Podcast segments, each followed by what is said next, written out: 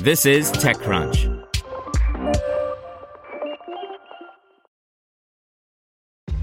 This episode is brought to you by ShipStation.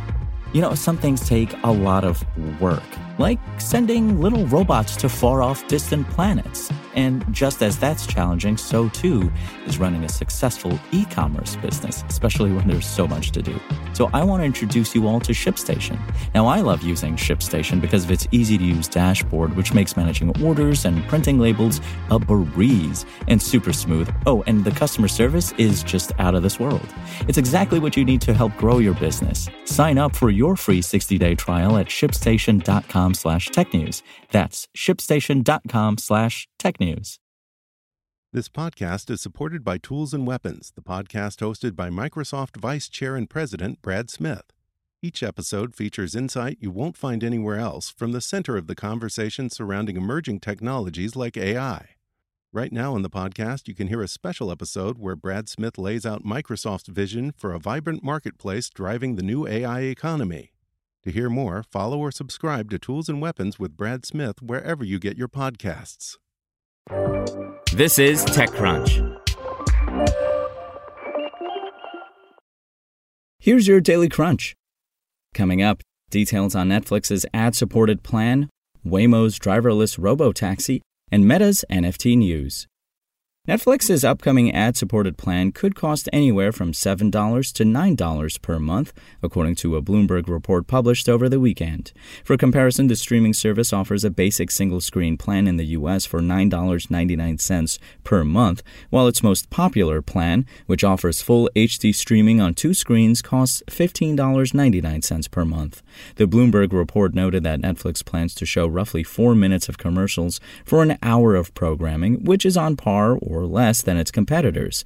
It also said that the company might show ads before and during a show, but won't show anything after an episode ends. In April, the streaming giant said it plans to offer its ad supported plan next year, but since then, multiple reports have remarked that the firm might launch this plan by the end of the year. The new report says Netflix might launch its ad fueled tier in at least half a dozen markets in the last quarter of the calendar year.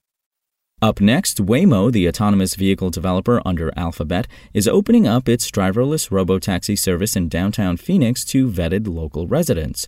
People who have been accepted to Waymo's Trusted Tester program are eligible to hail a driverless ride, meaning no human safety operator is behind the wheel, in a Jaguar I-Pace EV in downtown Phoenix. Waymo has branded these as rider-only trips to denote that a human safety operator is not in the vehicle. Trusted testers sign non-disclosure disclosure agreements and cannot share their experiences on social media or with journalists. In May, Waymo's co CEO said the company had started allowing employees to hail a driverless ride, sans human operator, in the downtown Phoenix area. Opening it up to trusted testers is the next step before a wider public release. And Meta announced today that it will now let users post their NFTs across both Instagram and Facebook. Users can connect their wallets like Rainbow, MetaMask, Trust Wallet, Coinbase Wallet, and Dapper Wallet to post digital collectibles minted on Ethereum, Polygon, and Flow. The company has been experimenting with NFTs on both its platforms since May. It's not clear that the NFT posting feature is available in all markets.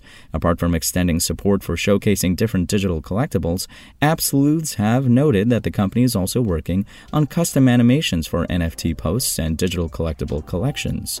Earlier in the year, Zuckerberg had mentioned that Meta will work on displaying NFTs through Instagram stories and make them Spark AR compatible too. Now let's see what's going on in the world of startups. Astro, a startup helping companies to build and manage developer teams with talent from Latin America, today exited from Stealth with $13 million in Series A funding. In an interview with TechCrunch, Astro's CEO said that it marks the public launch of Astro's platform.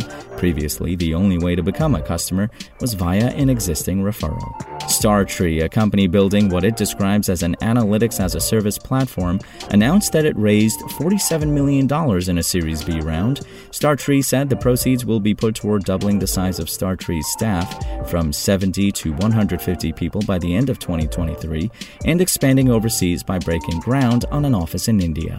And introducing the NeuroBall from startup Neurofenix, a device that the user can grip and strap into easily and which tracks every movement of the upper limbs from shoulder down to fingertips. It doesn't do anything radically different from in hospital setups, but rather allows patients to perform the rehabilitative exercises and movements far more frequently and in a way that reflects their particular needs and capabilities. That's all for today. For more from TechCrunch, go to TechCrunch.com.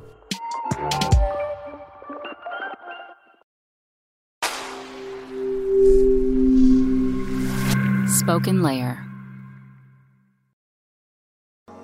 To hear everything you need to know about the week's top stories in tech from the people who wrote them, check out the TechCrunch podcast, hosted by me, TechCrunch managing editor Darrell Etherington. Each week, we go in depth on two or three of the week's top stories from in and around the startup ecosystem and I'll be joined by the TechCrunch experts who covered them. They tell us why the news is so important and what they think matters most to you, our listeners, whether you're just interested in tech or that's where you make your living. New episodes drop every Saturday morning, so be sure to subscribe to the TechCrunch podcast wherever you listen to podcasts.